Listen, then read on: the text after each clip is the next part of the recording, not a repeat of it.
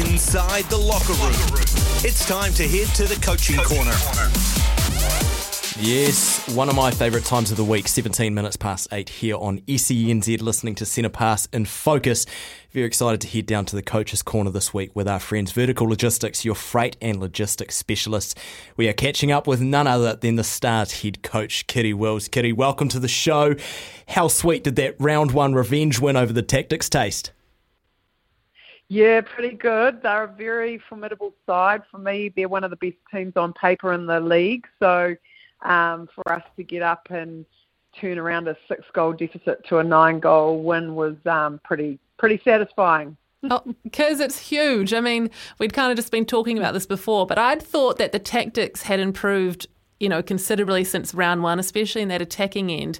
And I was a little not, you know, nervous isn't quite the right word. I was like, yeah, the stars have improved too, but you know, the Tactix, they're just they haven't been together as long, and they're week by week getting better. Where do you think your improvements came from from that round one loss? Yeah, so after round one, I, I was actually a little cross with my team, and you know what I'm like, Stormy. You've been there. I just felt like they. Um, it was kind of in the secondary roles that they beat us. Like I felt Greer and Karin um, attacked really hard through the middle of the court, and we were quite light on our D. But equally, our our defenders weren't attacking as hard to our transverse line. So I just felt in the middle of the court, um, we either lost a bit of ball that we shouldn't have, or we were allowing them a bit of a free rein to crank through the middle of our, our zone. So I did, um, yes, poor old Magic. They they got the receiving end of uh, probably a little bit of my wrath and, and um, questioning my team's commitment to, and you know, like we believe we're contenders, but we've got to show up every week like contenders. And I just felt in that Tactix game, I think it was nerves a bit. It was tentative. We'd lost two massive defenders out of our lineup since um, getting to the finals last year, and I think we were a little tentative on how we would go. Um, but then we, we fronted and lost by six and thought, oh, actually, we're better than that. We can do this. We've, we've got this. Yeah, I like that you sort of singled out Greer St Clair because I thought she kind of had Gina's number a little bit in round one, but to be honest, she um, Gina definitely had her number on on Sunday night, and it was great to see. I also want to ask you about your attacking end as a whole because to me, feels like you're the only team that's kind of managed to make the Tactix defence end almost ineffective in moments compared to how brilliant they've been. Uh, talk to me about your attacking game plan and what you did to, to make that happen. It's actually uh, years of learning, Jane. I think, you know, she's such a brilliant player. She's got great recovery. She's super fast and she's very, very busy. So what our um, plan is, and it's actually not that um, it's not that much of a, a brain turner. Actually, it's really just making sure we keep things short. Um, we know where she is on the court, so um, we fake that long. We send somebody there to entice her out. If she doesn't come, we send it. If she comes out, we send it somewhere else. So it's actually um, just being a little bit more patient, a little bit more fake and showing of the ball, and then the person who is receiving the ball, they've got to change their angle. They can't keep running the same line. We do it a little bit too around the big tall defenders like Kelly and Erena Mikaere. But I actually think Maia, um, she's different from every other shooter. When she's on her game, she can hold, so you, so Jane will know where she is. But as soon as Jane comes off Maia now, she's using her footwork and her dodge a lot better. So um, that that that um, knowing where she is is no longer there for Jane to rely on to get back on. And I think the other side of it is is that Maia goes and finds Karin Burger and takes her out of the equation as well. So I think it's a little bit to do with um, just playing some basics, but it's also to do with the mobility of our shooting end. Hey, Kiri, just uh, transitioning down to the other end of the court, you mentioned before Kayla Cullen and Anna Harrison both out of action this season. How impressed have you been with Kelera and Holly Fowler filling those big shoes and their combination with Ellie Temu?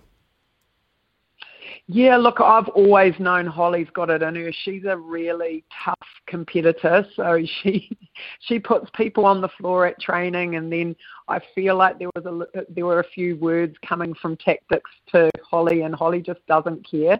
She's a really hard marker, and she's actually very very quick. Her closing speed is insane, so she can leave something open and then run it down. So I've always known she's got the goods Kelera, you know, we, we picked her up for her height. Basically, you've got Grace um, and Amelia Walmsley now, and, and you need to sometimes have just that little bit more height and that shooting in to combat it. And so we picked up Kelera.